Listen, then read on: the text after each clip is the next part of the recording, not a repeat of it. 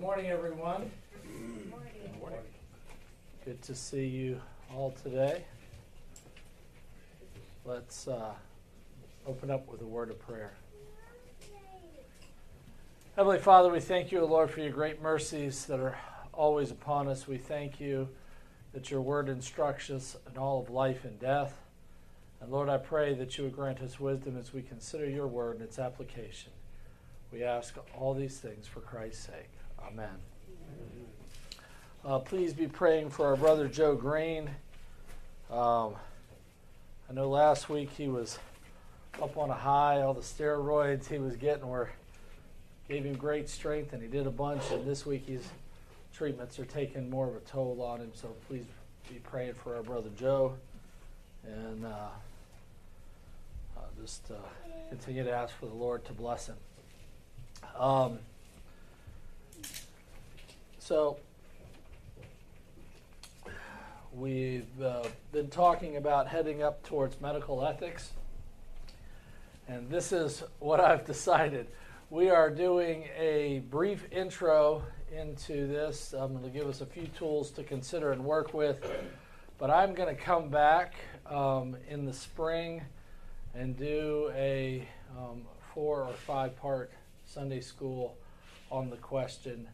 I know that we've been doing a series on end of life, autumn of life, um, how we should live, how we think about these things, what does God's Word teach us on these things.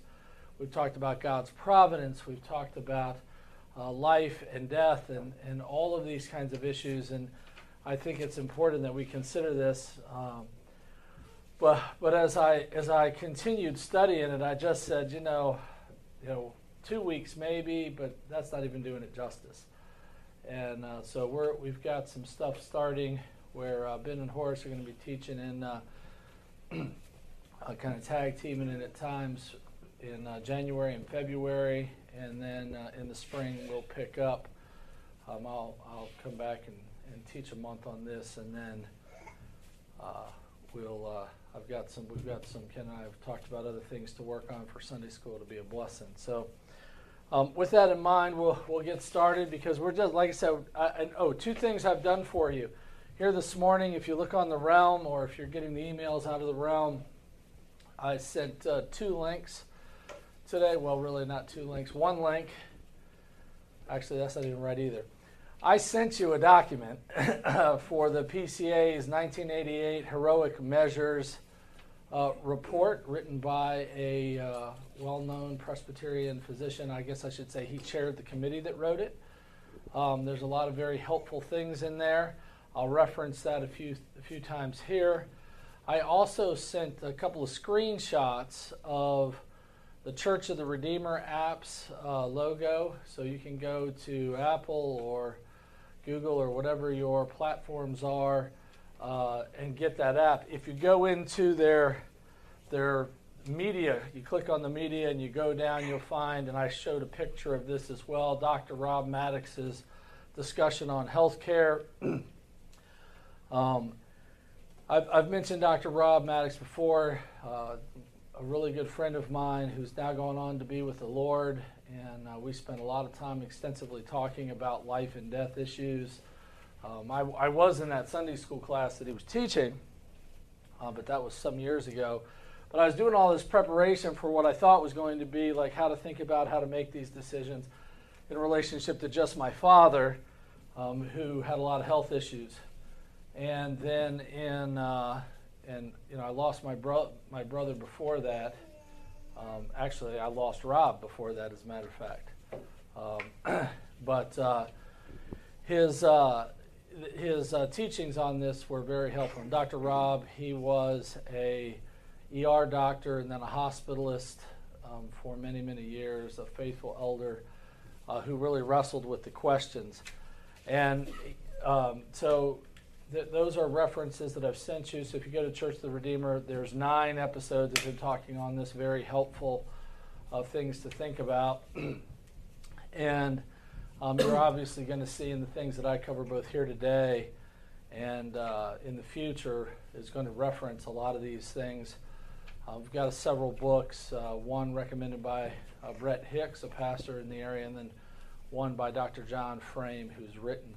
But one of the one of the things that's that's uh, um, seems to me is a glaring opportunity is um, there was following that 1988 report by the PCA a call in like 2000 or 2001 to uh, follow out follow up with some additional studies in, in, medical ethics. Obviously, things technology keeps developing. How do we look at these things?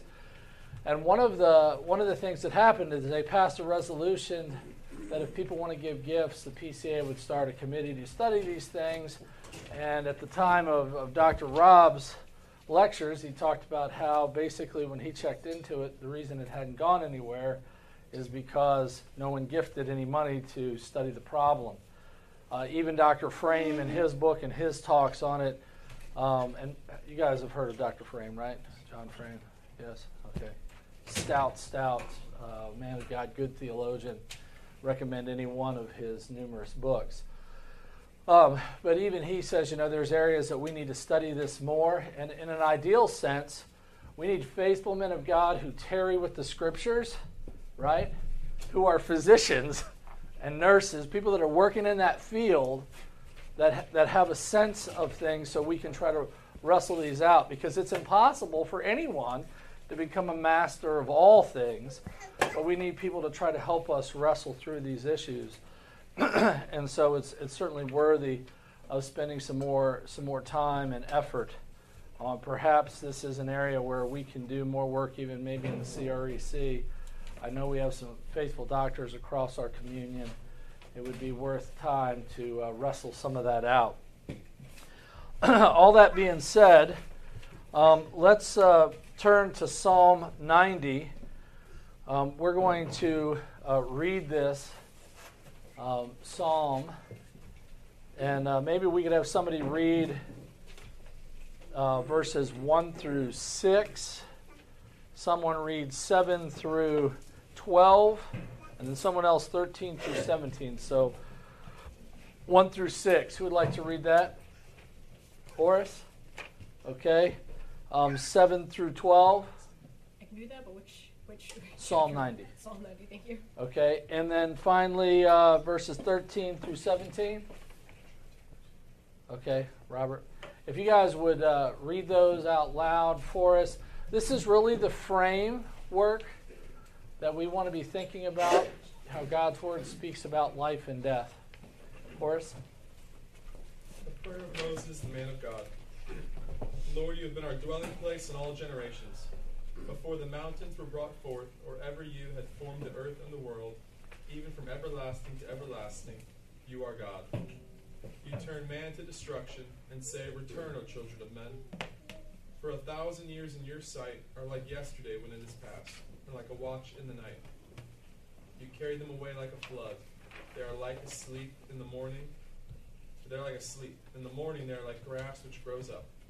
In the morning, it flourishes and grows up. In the evening, it is cut down and withers. For we are brought to an end by your anger, by your wrath we are dismayed. You have set our iniquities before you, our secret sins in the light of your presence. For all our days pass away under your wrath. We bring our years to an end like a sigh. The years of our life are seventy, or even by the reason of strength eighty. Yet their span is but toil and trouble. They are soon gone, and we fly away. Who considers the power of your anger and your wrath according to the fear of you? So teach us to number our days, that we may get a heart of wisdom. Return, O Lord. How long? Have pity on your servants. Satisfy us in the morning with your steadfast love, that we may rejoice and be glad all our days. Make us glad for as many days as you as afflicted us, and for as many years as we have seen evil. Let your work be shown to your servants, and your glorious power to their children. Let the favor of the Lord our God be upon us, and establish the work of your hands upon us.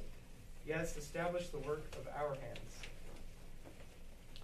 So, you know, there's been a, a, recurring theme through this whole Sunday school series about the providence of God, right? That God is God, He's ordained life.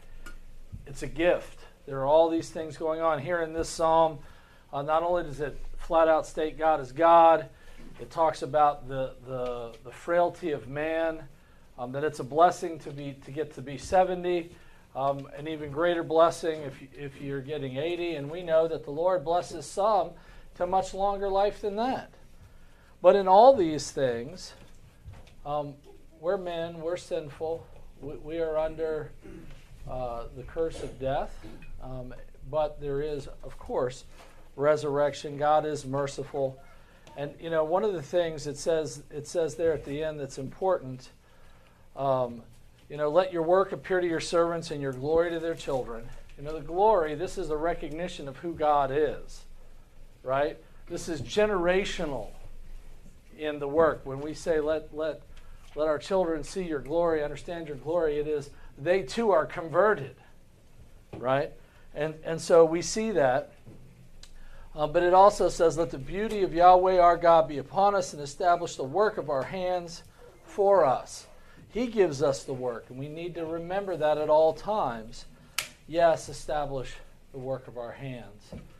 Um, and so it's, it's a clear reminder for all of us that God gives us life, God gives us purpose, and you can't lose sight of that, regardless of the strength that we have regardless of if we're as sharp or strong or whatever the things that, that, that are upon us that, that point out our physical weaknesses.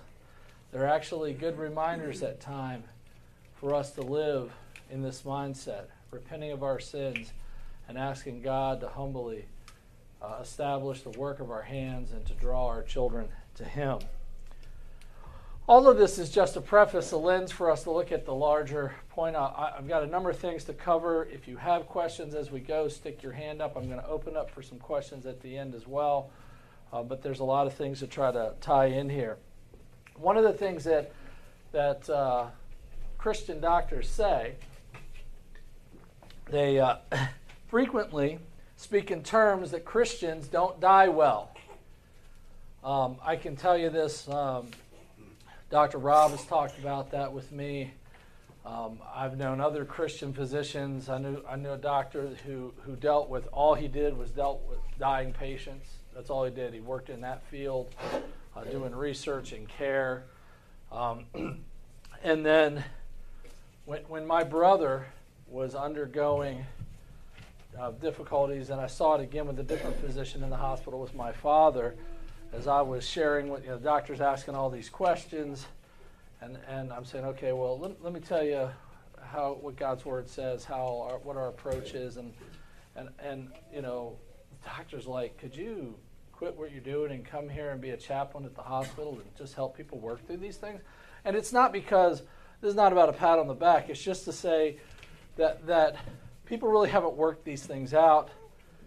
Um, we, we believe in life, we want to preserve life, but we get in places where we're, we're, not, we're not always thinking uh, well in terms of the scriptures.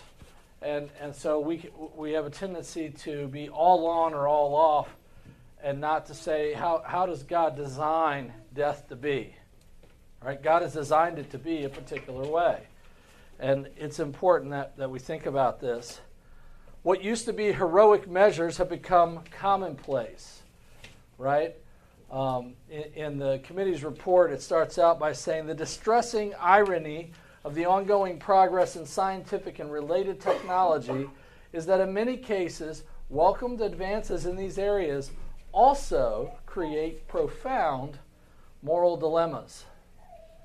Right? Uh, 75 years ago, 90% of the technology or more that we have today wasn't available. Treatments weren't there, uh, weren't available to us. Uh, dialysis, heart repair, um, stents, all these other things, they, they, they're developed uh, and, and come later. You know, what, what should we be doing? How should we be caring? And I'm in no way, I want to be very clear on this, we tend, again, we have these ditches. We're either doing everything that's possibly can be medically done, or we hate life and we're doing everything to crush it. And, and what we need to do is say, what is God doing here? What is my call? What is the call of the people around me who are serving and caring for me? Um, and, and recognize that uh, just because something um, can be done doesn't mean that it is what is wise and best. And, and one of the things in this, we know the scripture teaches us that gray hair is a sign of wisdom, right? And yet, um, at, at, the as, as we garner things later, it's so funny how this this works. Uh, you know, the people with the most wisdom oftentimes aren't the ones making the decisions about what's happening to them at the end of life. Um, they're they're younger kids, and what that what that what is this?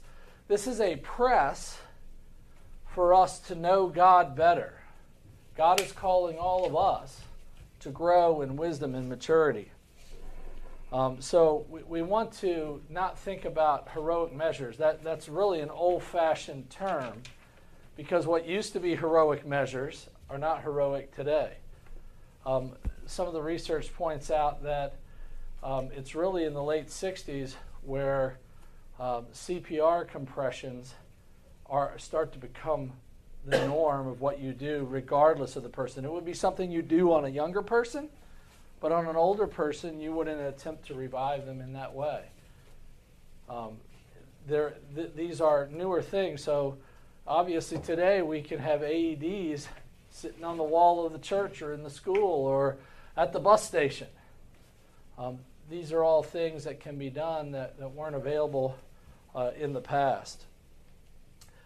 The Westminster Larger Catechism asks this question in question number 135 What are the duties required in the sixth commandment? And the answer is the duties required in the sixth commandment are all careful studies. Okay, that's important.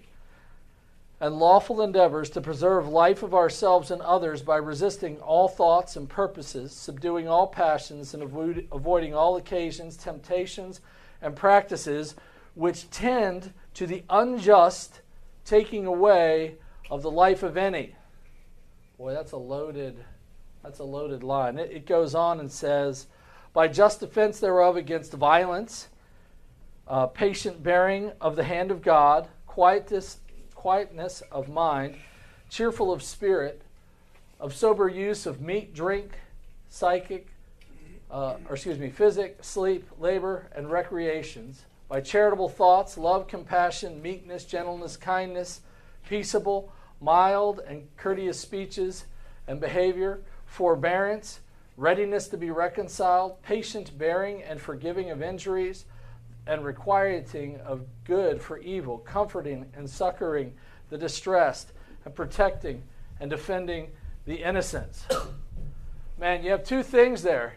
You've got, oh, you, you, we have to be thinking about this. We've got to work on this, and we should be doing all of this in a way to preserve the, our life and the life of others, right?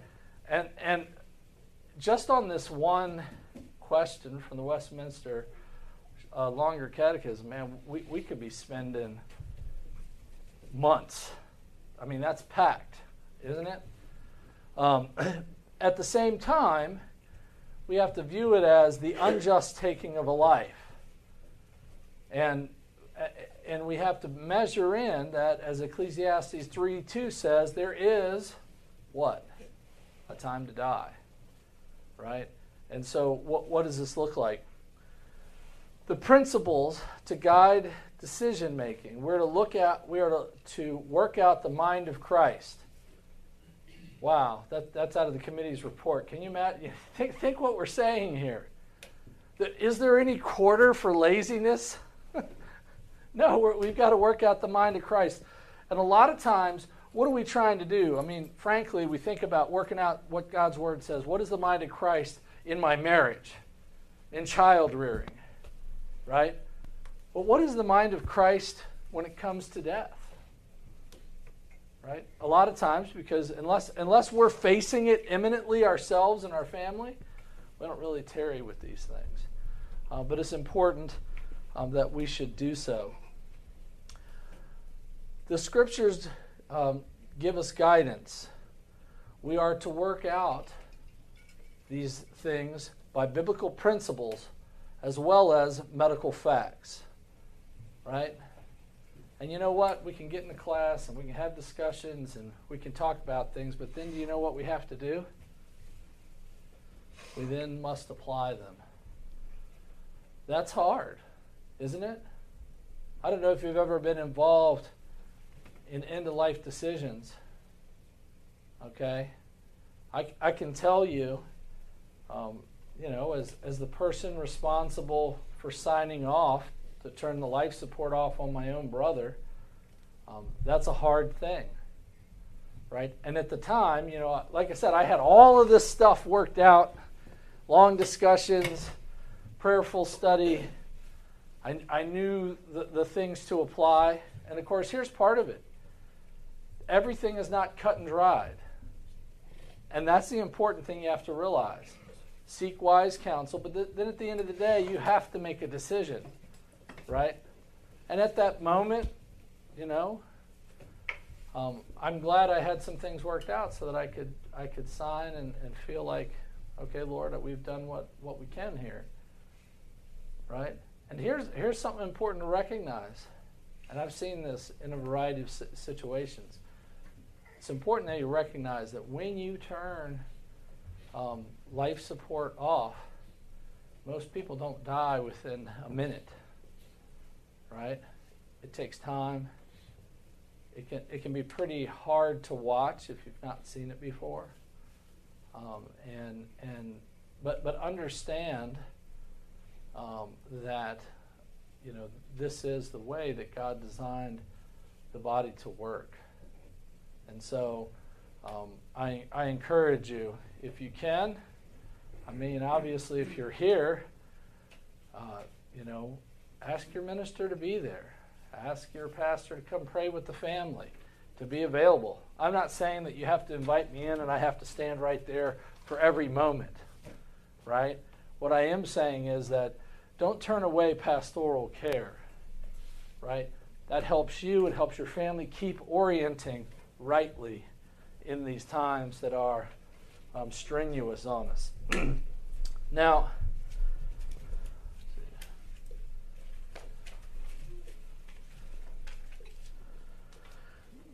it's, it's very important that we consider this. According to the scriptures, physical life, that is, natural biological life that human beings have, is a gift from God. We see that um, in Acts 17, verse 25, as it is written, he himself gives to all life and breath and all things. The physical death of human beings is an abnormality in our world and is the direct penal consequence of the fall. As a result of sin, it is appointed uh, unto men once to die, but after this, judgment. We see that in Hebrews 9 27. Excuse me. As God is the giver of life, so he reserves to himself the right to take it. Deuteronomy 32. The power of life and death is his prerogative. He alone specifies the conditions on which others are authorized to kill. Even after the fall, human life continues to have a high value in so much as human beings are created in the image of God and in the Noahic covenant, God makes structural provisions for its propagation, sustenance, and defense. Okay? Um, and the committee re- recommends John Murray's principles of conduct uh, for uh, to, to look through that and consider that um, as well. Um, it, it's important that we recognize um, that there's a difference um, between uh, passive and active, these are terrible terms, euthanasia, right? Instead of euthanasia, because that's, that's, a, that's a plan, a lot of times that term is tied to um, the, the socialist or Marxist utilitarian view, right? What can that um, person produce? What are they producing? right? Their output. And that's a measure of whether or not, or not care should be given. Um, that's different than withdrawal of care. It's not the same. it is different to surrender and let a person die. And here's a very important thing think on this phrase letting God claim them.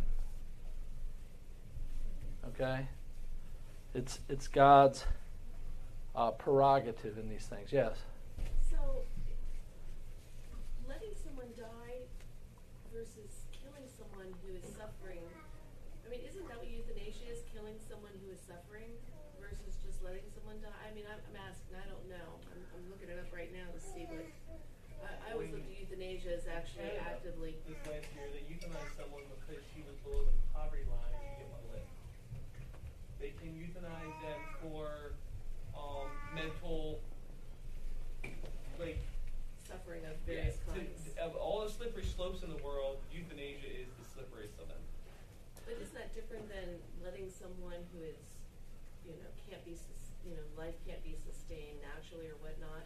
Yes, it is. That, that, that's what I'm trying to say. It's absolutely different. The- These are, no, no. E- Even the heroic measures is a bad distinction, right? It, those are not helpful distinctions. First of all, that's a moving thing. What, what can we do? Uh, what, what does it do? But, but there are people who make decisions to put a feeding tube in someone, right? Um, and in that way, unnaturally sustaining life okay? Um, and and at the same time there are clear times where a feeding tube is right and good and should be administered if we have that ability. Um, but what we're talking about here is the moral distinction of a recognizing god's sovereignty his providence what's happening um, in the circumstances i mean i could have let my brother stay on a feeding line for I don't know about an indefinite time, but for a long time, right? Maybe, maybe, maybe, right? And, and you say, and, and by the way, I'm not trying to morally justify. I can go to sleep at night. I miss him greatly, right? That's not what I'm driving at. What I'm trying to say is, on, on a real level, I'm trying I'm trying to be for real in the sense of, of these can be challenging situations. Um, but but the but the question is, to what end? And and one of the things that becomes, I think, really uncomfortable if you if you read through this report, and I encourage you to do so, particularly in preparation uh, for uh, this spring and a longer series on this question, is they're going to bring up money, right? They're going to bring up how um, you can be uh, run yourself destitute uh, in, in an effort to unnaturally preserve life. Now, there is another, there's a second category of that to say, um, what about the moral responsibility of those who are unjustly driving the cost of health care up? Right? That, that's an issue. But, it, but there's also considerations about what is just and good and wise um, as well. Uh, in, mo- in the most profound sense of the terms, the Bible is essentially a book about life and death. At creation, God entered into a covenant life with human beings, made in his image, by which they might have the fruition of him as their blessedness and reward. They, by their fall, having made themselves incapable of life, um, yeah, uncapable of life covenant, the Lord was pleased to make a second, commonly called the covenant of grace, wherein he freely offereth into sinners life and salvation by Jesus Christ. That's also from Westminster Confession of Faith. To those who by grace respond in faith, he grants eternal life. To those who continue in disobedience and unbelief, the ultimate issue is second death, separation from God and hell forever. Um, so we, we just want to be mindful of, of these things. And of course, in Philippians, uh, let's see. I set this page on top of the other, my apology. Uh, in, in Philippians chapter 1, verses 19 through 26, and, and for time constraints, we can't read that all, uh, can't read it, but I want to reference it simply to say this. Paul has this distinction where he talks about um, to be with Christ is better, but there's a call and a need that you have that God has given me life for, for you. You think about all the places and turns where Paul could have been killed, right? And what, what God is sustaining him. To what end? To serve others. That's our calling in life, to serve others. And then there's this place where we become so weak, so unable to care for ourselves, where part of our mission is to allow others to serve us. That's a much harder place to be in, right? I'm independent. I don't need help. And of course, in, in, in the church, in the scriptures, we teach that you're personally responsible, and if you're able to do it yourself, you should, that your family should be the first people to respond. But if, if unable, then the body of Christ steps in and assists. Right? Sometimes people carry the burdens alone. Church, don't do that. Be talking. Pace yourself. When people offer to help, let them. This is important. Right? You know, it, it's sort of like this sickness comes into your household, right? And and what's what's the greatest fear of every mama when sickness enters the house? I'm going to get sick, and then what's going to happen? Right? Right? If mama goes down, house needs help. Dad's got to work. Maybe he gets sick too. Right? Ever had that happen where both parents are really, really sick and the kids are sick? And of course, it seems like sometimes the kids recover faster than we do. Yes. right?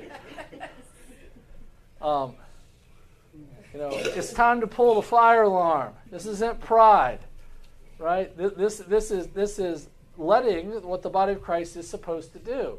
And then there's a place also for deacons in this. Know, we had a family and an older couple in uh, Monroe where th- this older couple, for at least the last seven years I was there, were um, every month we got a report from a deacon who, who was, you know, had the time, was serving this, would go over their finances, and okay, they're going to need this money for these doctor's appointments and this for this over here, right? Um, they were just in a very bad financial state. None of their children uh, were, were able to help, um, and in some ways, in bad situations themselves. Mostly, I would say those adult children were in bad situations because of their, their lack of following Christ, but not exclusively. But nonetheless, the church it just became part of what the church did. And not only did we help financially, we helped tote them to appointments um, and assist them in that way.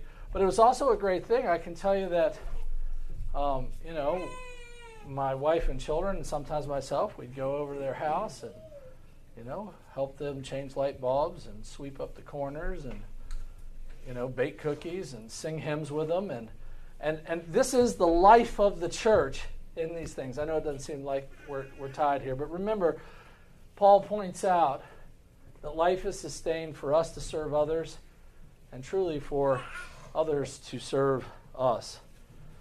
Um, I want to make um, one other thing and this is for us to think about as Christians. The key text for understanding the death of believers as a manifestation of, of love and rather than wrath of God is Revelation 14 13.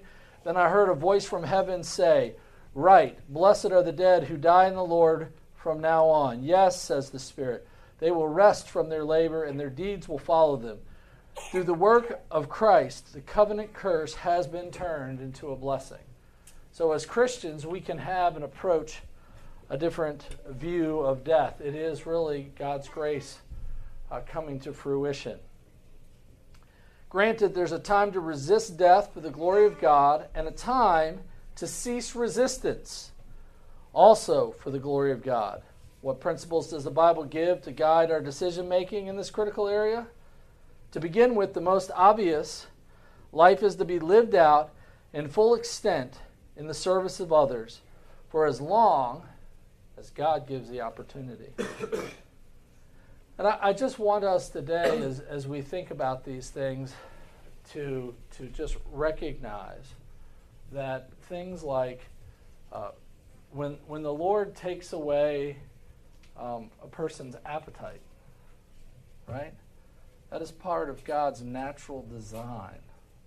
Now, th- there's also a, a, a difference between a feeding tube and a person who can eat, needs to just be fed because they can't get the food to their mouth. Right? That's different. Now that, that, that can be hard, but, but also understand that providence is such that there's a call for you, there may be a call for others, right? To, to come and care for you or for loved ones in that way. And not everyone has the financial means. Some people have means for better care where someone can come in and, and actually care about them. It gets really tough when we get into nursing home situations. Some are good, some are bad. I usually find it has to do with who's on shift at the time, right? Uh, the other thing I'd say is be gracious. If you have family members in, in care like this, understand that a nursing home for the aged is a place where people die, right? And it is exhausting. The work is exhausting, but so is the emotional toll that it takes. And if you don't have Christ, how do you view it? And if, if even if you have Christ and you're there serving, and you see people that don't know Christ, there's a toll. So I just want to encourage you, as troubling as some of these situations can be, be full of grace and patience. Be praying for the staff. You know, some of you this week are going to go sing at the nursing home, right? I hope some of you with your kids. Um, Joy put that out on the realm. If you can, I encourage you to make it. Right? Are we praying for Joy? She's got a tough job, and it's a ministry. And believe it or not, you know, if you haven't got to know Joy Howe very well, she loves those people, man. She loves those people. For her, it's a mission, and she sees it that way. Even though she's got mounds of paperwork she has to fill out to help people have a good time. Um, so, I, I just I, I, want us to to be thinking along these lines. If, if you and I want to say this, if you're having particular struggles or things you want to talk out, don't hesitate to call me. Let's go spend get some coffee, meet with your family, talk about it. If crisis happens, um, don't go it alone. Um, you know, obviously, all we did today was create a little bit of framework, right? Think of the sovereignty of God. You know, what is our call? How should we, we think of life and what does it mean uh, for others? When we get into the, the, the nitty gritty, we're still not going to be able to cover every scenario, every situation. Um, but it's important to know that the body of Christ should be standing together and uh, we have joy. And I just want to say one other thing.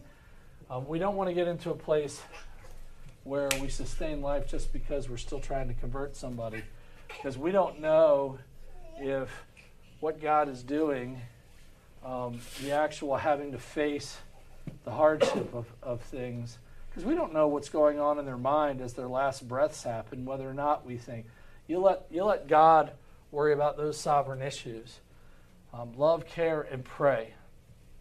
And, and you know, I, I, tell you what, putting people in your homes, family member in your homes, uh, whenever you can, is is a good thing. I've seen the Lord convert people um, in in just a few months at the end of their life. I saw that with my grandmother, who went from hating God to coming to our family worship and being glad and f- full of gratitude. Only Christ can do that. Only Christ can do that. Any questions or comments? Yes, ma'am. Um, I'm an elder law paralegal, so I deal with this literally every single day of my life. Yes, ma'am. We have a guide, if anybody would be interested, we can put it out in Realm, um, that I actually got from one of my clients. It's called The Elephant in the Room, and it breaks down every single particle, because the largest problem that people face outside of Christendom is they never tell their significant others or their family members what they want at those last moments. And so their family members are forever wondering if they did the right. That's good. I, I'd, I'd love for you to share that up at, at the very least. Um, you know, it gives us a lot of tools and things to, to evaluate. It, it may not address everything exactly biblically, but it's given us good questions to ask. Communication is important. I want to make one last plug here, and that's to say, I've seen some older people not like the way they look, and so after they die, they don't want there to be uh, anything with an open casket and all of this sort of thing, um, or whatever their arguments are. As as a as a man who's stood with a lot of people over the years in these situations, for people, for children. So again, take your children to funerals, right? Take them to weddings, take them to funerals. That's the life and death of church, right? Have them at baptisms, obviously. All these things. Um, it's, it's important for closure. It's important for closure. Um, you know, the people that love you don't care that, that, that you don't look exactly like you did, right? They care. They want to be able to say their goodbyes. Um, you know, we, we live in such a sanitized world. Um, we don't really face death on a regular basis um, like our predecessors, our ancestors did. Any other questions or comments? That'd be great. Love to have you share that with us. Where does the um the like frantic extending of life? How does that stack up with um? So David, when his young son was dying, he was like frantically praying to God, like he like Sorry. like um to to heal the child. Like where where does that stack up in this discussion? I guess. Well, so so what did he do? He fasted and he prayed and he lamented before God that perhaps God would be merciful and and keep the life of the child. Uh, but then what did he do when the child died? He went and washed his face. He cleaned himself up from a place of mourning and said, "Okay, Lord, I'm going to submit myself uh, to your um, sovereign uh, work here." Right? Um, and and of course, in that, um, he was he was explicitly responsible for that judgment, right? We we know that, uh, but uh, the you know what what we want to do is understand that we pray, we ask God, and it's important that in our prayers, Lord, we're asking for this petition, right? But Your will be done, and I'm going to trust Your will. I'm going to trust Your sovereign hand when it's done right? We, we don't understand what God is doing across um, all of these millions of lives, what He is doing for our good and for His glory. Um, so um, we, we pray hard, we ask Him, but we do it in such a way that says, I'm going to submit myself joyfully, as hard as it may be, to your sovereign will which means I'm going to pick myself up and then go about God's call for my daily business um, every day. Does that answer your question, or? I think so. And and you know, one of the things I want to say about this because we, if you've ever suffered loss and death, right? It can seem a little bit like pat answers. You know, you ask a question, I answer it in two minutes, perhaps. I don't want you to ever feel that way. Again, talk it out. Talk to your elders. Talk to uh, older folks in your life. Talk to your pastor. Um, don't be sitting around burdened, right? Have others pray with you and, and be encouraged in that way. Questions or comments? You feel like we just kind of, you know, whet the appetite a little bit on this?